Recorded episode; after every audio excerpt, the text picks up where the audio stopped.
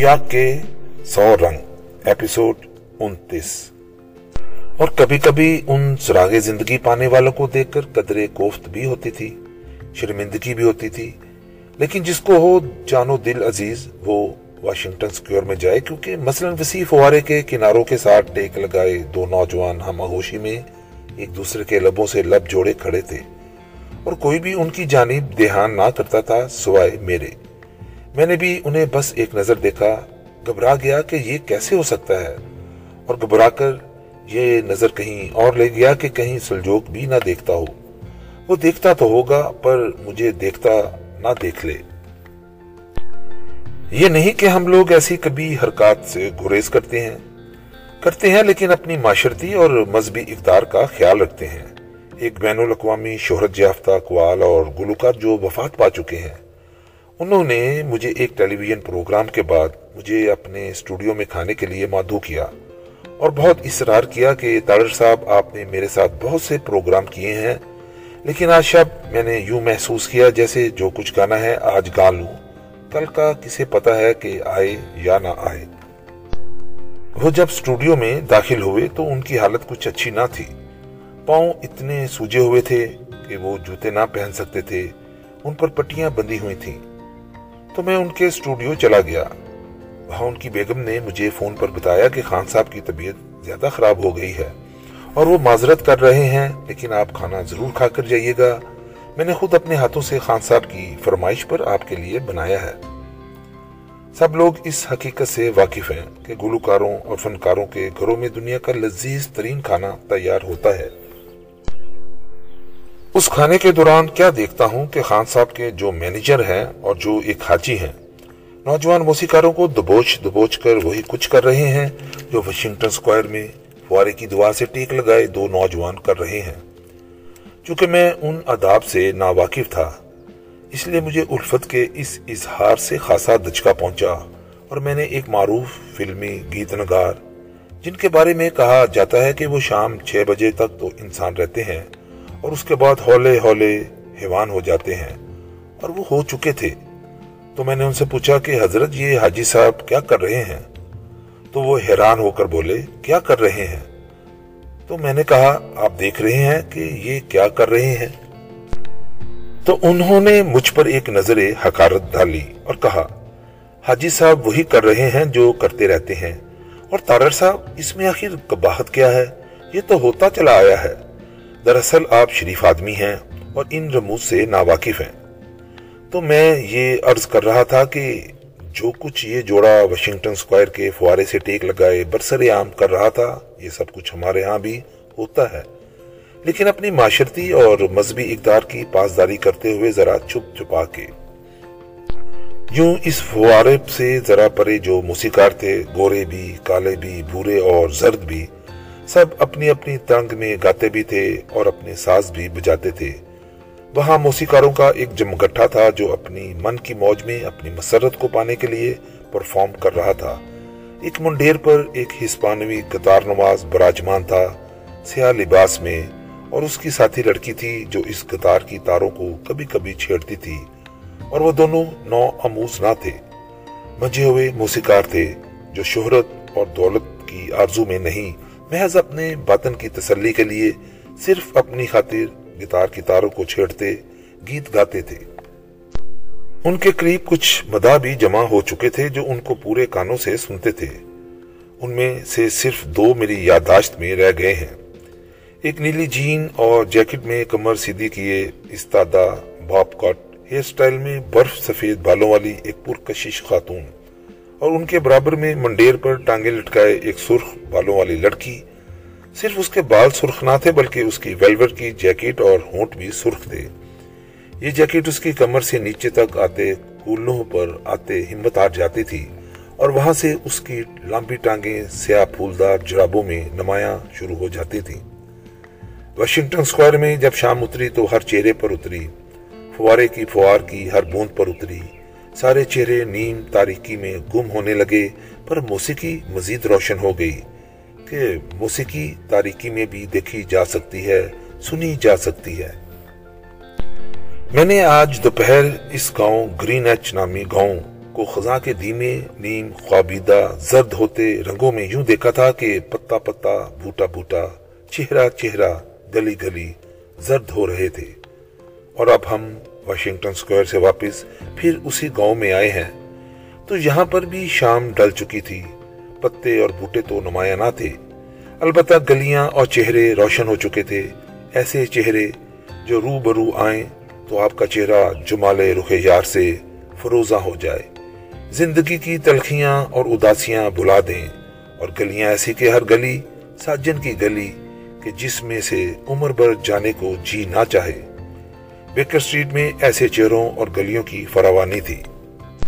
رولف Lauren fashion کر کے شو case بھی ایسے تھے جیسے زرد پتوں کا ایک بن ہو۔ ان میں سبھی مورتیاں اور ان پر سجے پراہن بھی خزاں کے تانبے کے رنگ میں رنگے تھے۔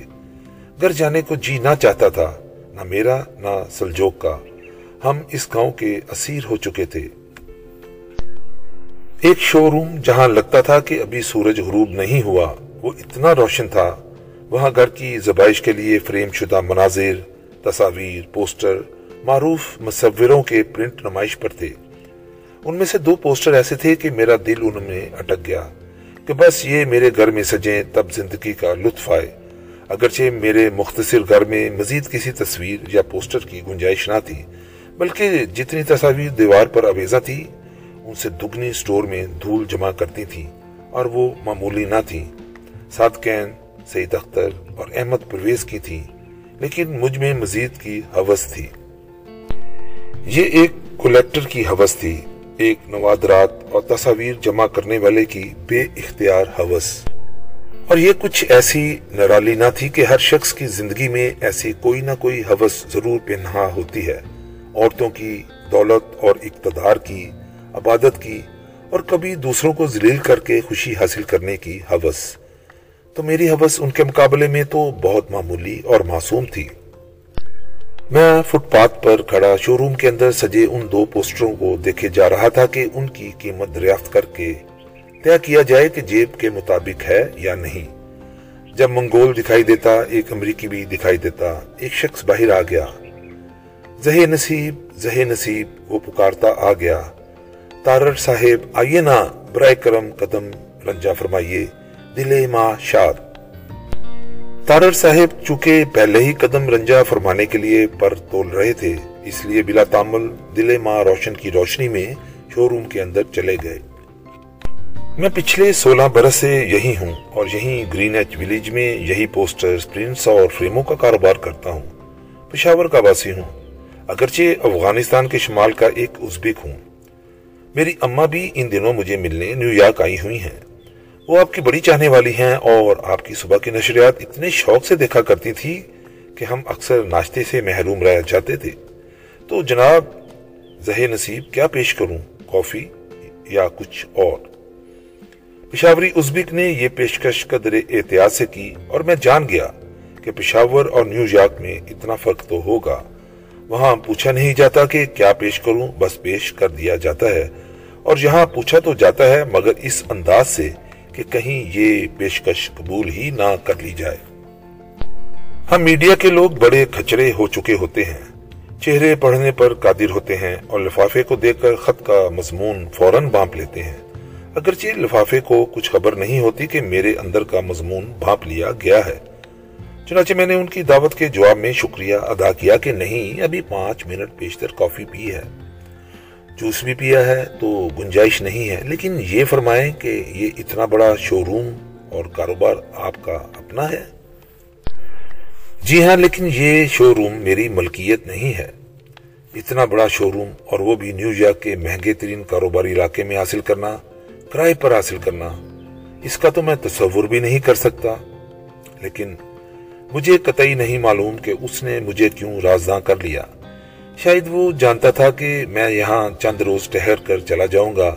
اس لیے اگر میں یہ راز جان بھی جاؤں تو اس سے کوئی فرق نہیں پڑتا۔ اگر وہ یہ جانتا کہ میں کچھ عرصے بعد یہ راز اپنے نیو یارک کے سفر نامے میں بیان کروں گا، تو کیا پھر بھی وہ مجھے رازداں کر لیتا؟ یہ میں نہیں جانتا۔ تو اس نے اس لیکن کے بعد کہا، یہ شو روم اطالوی مافیا کے ایک اہم رکن کی ملکیت ہے۔ اس کا دفتر اس شو روم کے پچھواڑے میں ہے۔ آپ تصور نہیں کر سکتے کہ وہ کتنا نفیس اور شریف آدمی ہے۔ وہ آتا ہے تین چار گھنٹے اپنے دفتر میں بیٹھ کر کاروباری معاملات نپٹاتا ہے اور چلا جاتا ہے۔ یہ اس کی عنایت ہے کہ میں یہاں کاروبار کر رہا ہوں۔ وہ آپ پر ہی اتنا مہربان کیوں ہے؟ تارڑ بھائی، اسے ایک فرنٹ کی ضرورت ہے۔ اسے یہ سہولت ہے کہ وہ بہت زیادہ نمایاں نہیں ہوتا۔ پولیس وغیرہ کی نظروں میں نہیں آتا، کسی کو گمان بھی نہیں ہوتا کہ اس شو روم کے پیچھے اطالوی مافیا اپنی سرگرمیاں جاری رکھے ہوئے ہے ویسے تو پولیس کو سب خبر ہوتی ہے کہ کون کہاں ہے اور کیا کر رہا ہے، لیکن اسے بھی آسودہ رکھا جاتا ہے اور وہ چشم پوشی کرتی ہے۔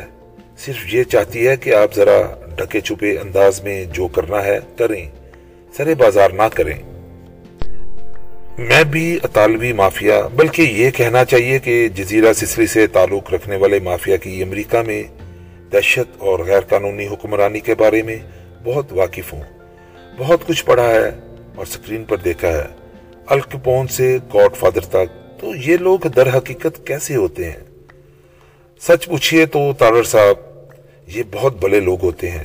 عام لوگوں کے برعکس ان کا اپنا ایک ضابطہ اخلاق ہوتا ہے۔ اور وہ اس کی خلاف ورزی نہیں کرتے۔ بنیادی طور پر مذہبی، خدا ترس اور اپنے خاندان کے ساتھ وفادار لوگ ہوتے ہیں۔ کسی پر ظلم نہیں کرتے، زیادتی نہیں کرتے۔ عوام الناس کو نہیں ستاتے، آپس میں لڑتے بڑھتے رہتے ہیں۔ اگر وہ بے دریغ ہلاک کرتے ہیں تو ہمیشہ اپنے کاروباری رقیبوں کو۔ اب اسی گاؤں میں جتنے نائٹ کلب کبا خانے، جوا خانے ہیں تو ان کی سرپرستی میں چلتے ہیں۔ وہ انہیں حفاظت مہیا کرتے ہیں۔ تو اگر وہ ان سے اپنا بتہ وصول کرتے ہیں تو یہ ان کی خدمات کا معاوضہ ہوتا ہے۔ اس میں کچھ برائی نہیں، لیکن تارر صاحب، یہ ضابطہ اخلاق اب دم توڑ رہا ہے۔ یہ سب ماضی کی حسین یادیں ہیں۔ اب تو نہایت برے اور غیر اخلاقی زمانے آ گئے ہیں۔ روسی آ گئے ہیں۔ یہ روسی کہاں سے آ گئے ہیں؟ روس سے ہی آ گئے ہوں گے۔ نہیں، یہ روسی یہیں کے امریکی روسی ہیں جو ہر کاروبار پر قابض ہو رہے ہیں۔ اور اس میں سارا قصور نیو یارک کے پچھلے میر جو لیانو کا ہے، جو نو ستمبر کے سانے کے بعد امریکہ کا ہیرو ہو گیا تھا۔ اس نے تہیا کر لیا کہ وہ نیو یارک کو جرائم سے پاک کر دے گا اور اطالوی مافیا کے پیچھے پڑ گیا۔ حالانکہ کمبخت خود بھی اطالوی ہے۔ پورے نیو یارک میں اطالوی مافیا کا صفایا کر دیا۔ اس کمبخت نے جرائم کے ان سرداروں سے نیو یارک کو نجات دلا دینا کیا ایک کارنامہ نہیں ہے؟ ہرگز نہیں۔ میرے نزدیک تو یہ ایک جرم تھا کیونکہ تاگر صاحب ان کی جگہ روسی مافیا نے لے لی۔ نیو یارک اس لیے نیو یارک ہے کہ یہاں بے پناہ دولت ہے، بڑا کاروبار ہے اور جہاں یہ دونوں چیزیں موجود ہوں، وہاں بہر صورت بڑا جرم بھی ہوگا۔ وہ کہتے ہیں نا کہ ہر بڑی کاروباری کامیابی کے پیچھے ایک بڑا جرم ہوتا ہے، تو ایسے شہروں میں بہر طور ایک مافیا بہر صورت ہونا ہی ہوتا ہے۔ اطالیہ اور سسلی کے گینگسٹر اور ان کے مافیا کی سب سے بڑی خوبی یہ ہے کہ ان کی اپنی ایک کوڈ آف کنٹیکٹ ہے۔ ایک خاص اخلاقی رویہ ہے۔ وہ بے شک ناجائز دولت کے حصول کے لیے سب کچھ کر گزرتے ہیں، لیکن عورتوں اور بچوں کی تعظیم کرتے ہیں، چاہے ان کے والی وارسوں کو بے دریغ ہلاک کر ڈالیں۔ عام لوگوں کو کچھ نہیں کہتے، آپس میں لڑتے، بڑھتے رہتے ہیں۔ اور یقین کریں کہ غریبوں اور بے سہارا لوگوں کی مدد کرتے ہیں۔ لیکن یہ روسی پشاوری ازبیک اپنے دل میں اطالوی مافیا کے لیے ایک نرم گوشہ رکھتا تھا، بلکہ ان کا مدہ تھا اور اس کے کچھ جواز دل کو لگتے تھے۔ لیکن روسی، انہوں نے اطالوی مافیا کی جگہ لے لی ہے اور یہ کسی کا کچھ لحاظ نہیں کرتے، پیسے کے لیے سب کچھ کر گزرتے ہیں۔ بچوں اور عورتوں کو اغوا کر لیتے ہیں اور ان کا توان وصول کرتے ہیں۔ عام لوگ بھی ان کے ظلم کا نشانہ بنتے رہتے ہیں۔ وہ دولت کے لیے تمام حدیں عبور کر جاتے ہیں۔ ادھر اطالوی مافیا کے بارے میں آپ جانتے ہوں گے کہ وہ گلوکاروں، اداکاروں اور ادیبوں کی سرپرستی کرتے ہیں۔ ہالی ووڈ کے بہت سے معروف لوگوں کا ان کے ساتھ قریبی تعلق تھا اور ان میں فرینک سناٹرا اور ڈین مارٹن بھی شامل تھے۔ اور روسی تو ان کے مقابلے میں بالکل گنوار ہیں اور اس کا ذمہ دار وہ جہل شخص جو لیانو ہے۔ اب کچھ تو پی لیں۔ جی نہیں، شکریہ۔ میں اس دلچسپ ازبک نسل کے پشاوری باسی اور حال مقیم نیو یارک کے شخص سے اجازت لے کر رخصت ہونے کو تھا تو اس نے میرا ہاتھ تھام کر کہا تارر صاحب، آپ صاحب سے ملے ہیں۔ اس نے کسی پاکستانی کا نام لیا جو میری یادداشت میں محفوظ نہیں رہ سکا۔ یہ کون ہے؟ آپ نہیں جانتے، پاکستان سے جو بھی گلوکار اور اداکار وغیرہ آتے ہیں، وہ اکثر ان کے مہمان ہوتے ہیں اور وہ ان کی بے حد پیزیرائی کرتے ہیں۔ چونکہ میں ان دنوں اداکار نہیں ہوں، اداکاری کب کا ترک کر چکا ہوں اور کبھی گلوکار تو ہرگز نہیں رہا، تو میں انہیں نہیں جانتا۔ لیکن آپ میری درخواست پر انہیں ضرور ملیے۔ اگر انہیں بعد میں علم ہوا کہ آپ میرے شو روم میں تشریف لائے تھے اور میں نے انہیں خبر نہیں کی تو بہت خفا ہوں گے۔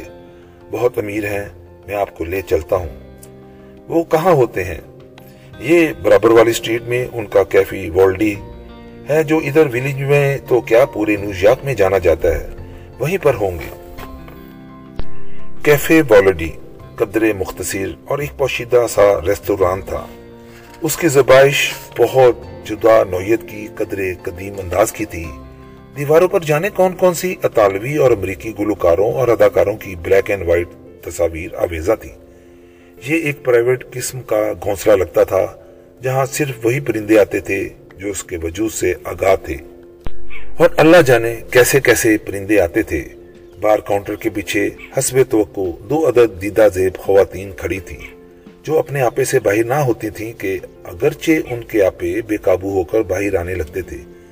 اگر یہ ایک معمول کا کیفے ہوتا تو گاہکوں کی رالیں ٹپکانے کے لیے بار کاؤنٹر کے پیچھے جو خواتین ہوتی، وہ اپنے آپے سے باہر ہو رہی ہوتی۔ اور گاہک ان کے آپوں میں مگن ہو کر مہنگی شراب پی جاتے اور بدمزہ خوراک کھا جاتے۔ لیکن یہ کیفے والڈی تھا اور اس کا اپنا ایک جمالیاتی معیار تھا اور یہاں آپے سے باہر ہو جانا معیوب تھا۔ میں نے یہ بھی نوٹ کیا کہ وہ دونوں خواتین حسب توقع گاہکوں کو لباتی نہ تھیں۔ بلکہ کسی حد تک ان سے بیزاری برتتی تھیں ہماری موجودگی میں وہاں دو صاحب داخل ہوئے۔ ایک میز پر بیٹھ کر انگلیاں چٹکاتے رہے، پر ان کی کچھ شنوائی نہ ہوئی۔ اور بلاخر کچھ منت سماجت کے بعد ان کی پسند کے مشروبات بے دلی سے ان کے سامنے رکھ دیے گئے۔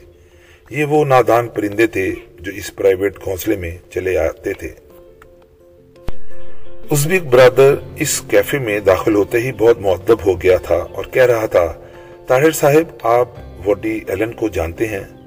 ہاں وہ اینک والا نہایت معمولی شکل کا نہایت باکمال جہودی ہاں وہی اداکار اور ہدایت کار وڈی ایلن۔ اس نے اپنی ایک فلم کی شوٹنگ کے لیے اسی کیفے کا انتخاب کیا۔ یہ دیکھیے۔ ازبک بھائی نے دیوار پر اویزاں چند تصاویر کی جانب اشارہ کیا، جو وڈی ایلن کی ہی لگتی تھی جہاں آپ کھڑے ہیں، اسی مقام پر وڈی ایلن کھڑا ہوا تھا۔ تو اس نے اس کیفے میں فلم بندی کی خاطر اسے دوبارہ اپنی خواہش کے مطابق فرنش کیا تھا۔ سجایا تھا، فلم کی شوٹنگ ختم ہونے پر ہمارے پاکستانی بھائی نے اس سے درخواست کی کہ برائے کرم یہ فرنیچر اور زبائش جو آپ نے کی ہے، اسے جوں کا تو رہنے دیا جائے۔ اور وہ آج بھی جوں کا تو ہے اور لوگ آج بھی اس کیفے میں اس فلم کے حوالے سے اس کی زیارت کو آتے ہیں۔ آپ ال پچینو کو جانتے ہیں؟ نیو یارک میں آباد سب کا تو نہیں، بیشتر پاکستانیوں کا مسئلہ یہ ہے کہ بے شک وہ منڈی بہاؤدین سے جب نکلے تو نہ لاہور دیکھا، نہ پشور دیکھا اور براہ راست نیو یارک دیکھا۔ تو وہ آپ سے پوچھتے ہیں کہ آپ کو پتا ہے پیزا کیا ہوتا ہے؟ یہاں ایک بڑا شاندار بت ہے سمندر میں، اس کا نام سٹیچو آف لبرٹی ہے۔ آپ کو پتا ہے وہ کیا ہوتا ہے؟ کیا کبھی مارلن مینرو کا نام سنا ہے؟ تو یہ ازبک برادر بھی اسی روایت میں مجھ سے الپچینو کا پوچھ رہا تھا۔ ہاں میں اس اطالوی نژاد کی اداکاری اور مردانگی سے بھرپور چہرے کا قتیل ہوں۔ خاص طور پر سینٹ آف اے وومن میں ایک نابینا کرنل کے روپ میں۔ وہ بھی یہاں آتا جاتا رہتا ہے۔ آپ واقعی اسے جانتے ہیں؟ پشاوری ازبک نے بار کاؤنٹر کے پیچھے تعینات دو شیزاؤں سے کچھ سوال جواب کیے اور بالآخر ان سے کوئی فون نمبر حاصل کر کے مجھے اس کیفے کے مالک پاکستانی صاحب سے رابطہ کروا دیا۔ وہ صاحب لمحہ موجود میں نیو یارک میں نہ تھے۔ یہاں سے دو گھنٹے کی مسافت پر کہیں تھے اور مجھ سے معذرت کر رہے تھے کہ میں فوری طور پر واپس نہیں پہنچ سکتا۔ اگرچہ میں آپ سے ملاقات کرنا ایک اعزاز سمجھتا ہوں۔ آپ میرا ذاتی فون نمبر نوٹ کر لیں۔ اور پھر میرے کیفے میں تشریف لا کر میری عزت افزائی کریں اور میں آپ کے اعزاز میں ایک دعوت کا بندوبست کروں گا، جس میں اپنے یار آل پچینوں کو بھی مادو کروں گا۔ اگرچہ ال پچینوں سے ملاقات اپنے اعزاز میں دی جانے والی ایک دعوت کے مہمان خصوصی طور پر الپچینوں سے راہ و رسم ایک ایسی ترغیب تھی، ایک ایسا دانا تھا کہ مجھ ایسی اس کی مدا مچھلی اس پر منہ مار کر شکار ہو سکتی تھی۔ لیکن میں نے شکریہ کے ساتھ معذرت کر لی کہ میں تو کل نیو یارک سے کینیڈا کے لیے روانہ ہو رہا ہوں۔ اور وہ صاحب نہایت خوش ہوئے۔ شادماں اور پر مسرت ہو گئے۔ انہیں بھی یہ خدشہ لاحق تھا کہ کہیں میں ان کی دعوت قبول ہی نہ کر لوں۔ میں جان گیا تھا کہ وہ مجھے کچھ زیادہ نہیں جانتے۔ نام تو جانتے ہیں، پر کام نہیں جانتے۔ اور محض مروت کے مارے ایک جالی سی دعوت مرحمت فرما رہے ہیں۔ اور بے وقوفی تو میری تھی کہ میں اس ازبک برادر کی باتوں میں آ کر یہاں آ گیا تھا۔ لیکن دل کی بات کہتا ہوں کہ بات میں بہت کلک ہوا کہ ذرا ڈیٹ بن کر ان کی دعوت قبول کر لیتا تو کیا مذائقہ تھا۔ میں نے ان کا مناسب شکریہ ادا کیا اور پھر وعدہ فردا کر کے ہم واپس ازبک برادر کے پوسٹروں، فریموں اور تصویروں کے جنگل میں آ گئے۔ اور پھر ان سے رخصت کے طلبگار ہوئے تو وہ کہنے لگے، دارر صاحب، آپ نے اور آپ کے بیٹے نے ہمارے گاؤں میں کیا کیا دیکھا ہے؟ میں نے اسے اس نوے منٹ کی واک کی ہر تفصیل بیان کر دی، تو وہ ذرا خفیہ ہو کر بولے، آپ نے مچھلی نہیں دیکھا؟ وہ کون ہے؟ یہ سامنے جو چوک ہے، اس کے بائے جانی مڑتے ہیں، تو وہ بیڈ فورٹ سٹریٹ ہے اور مچھلی وہاں ہے۔ ہوگی، لیکن وہ ہے کون؟ نیو یارک کا سب سے قدیم اور بہت پوشیدہ شراب خانہ، جہاں بڑے بڑے ادیب، شاعر اور فلسفی آیا کرتے تھے۔ میرا بچہ میرے ساتھ ہے، شراب خانوں کی بات نہ کریں۔ تارر صاحب، وہ صرف شراب خانہ تو نہیں، آپ وہاں کھانا بھی کھا سکتے ہیں۔ آپ جیسے لوگوں کو وہاں ضرور جانا چاہیے۔ چلیے، میں آپ کو راستہ بتاتا ہوں۔ وہ ہمدرد اور ازبک روح پھر سے اپنے شو روم کو تیاگ کر باہر فٹ پاتھ پر آ گئی اور ہمارے ساتھ چلنے پر کمر بستہ ہو گئی۔ تو میں نے کہا، آپ پتا بتلا دیجیے، ہم تلاش کر لیں گے۔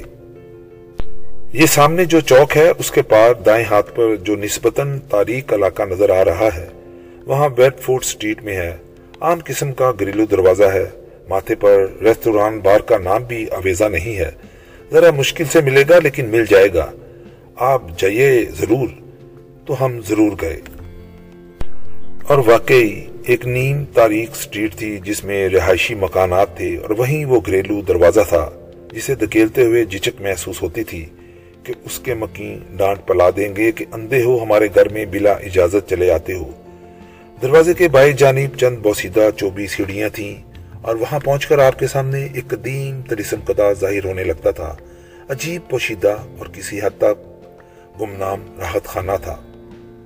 اور جہاں اپنے وقتوں کے عظیم ادیب نشست کیا کرتے تھے، لیکن فی الحال میں وہاں نشست کرنے سے قاصر تھا۔ میں بہت تھک چکا تھا اور سلجوک بھی میرے ہمراہ تھا اور جگہ ایسی نہ تھی جہاں بچوں کو بھی ساتھ لے جاتے ہیں۔ لیکن میں نے یہ طے کر لیا کہ اگر نیو یارک میں کچھ زندگی باقی ہے تو اس خانہ خراب میں ضرور آؤں گا اور جہاں پپائے ہیمگو بیٹھا کرتے تھے وہاں بیٹھ کر ان کی یاد میں ایک تصویر ضرور بنواؤں گا۔ گرین ایچ ولیج جہاں خزاں صرف درختوں اور ان کے پتوں پر ہی نہیں اترتی، دلوں میں بھی اترتی ہے اور بدن کو زردی سے بر دیتی ہے۔ ایک زرد دوپہر تھی، پھر شام اتری، پھر رات آ گئی جو اب گہری ہو رہی تھی، اور ہر جانب روشنیوں کی بہار آ گئی۔ گل کھلے اور کیا کیا گل کھلے پر میری تھکاوٹ نے ان تمام تر گلوں کے گھلنے کا انتظار نہ کیا اور ہم دونوں کرسٹوفر کے سب وے اسٹیشن پر اتر گئے براڈ وے اسٹریٹ واپس جانے کے لیے، جہاں سلجوک کے فلیٹ کی ایک گھریلو مہک ہماری منتظر تھی۔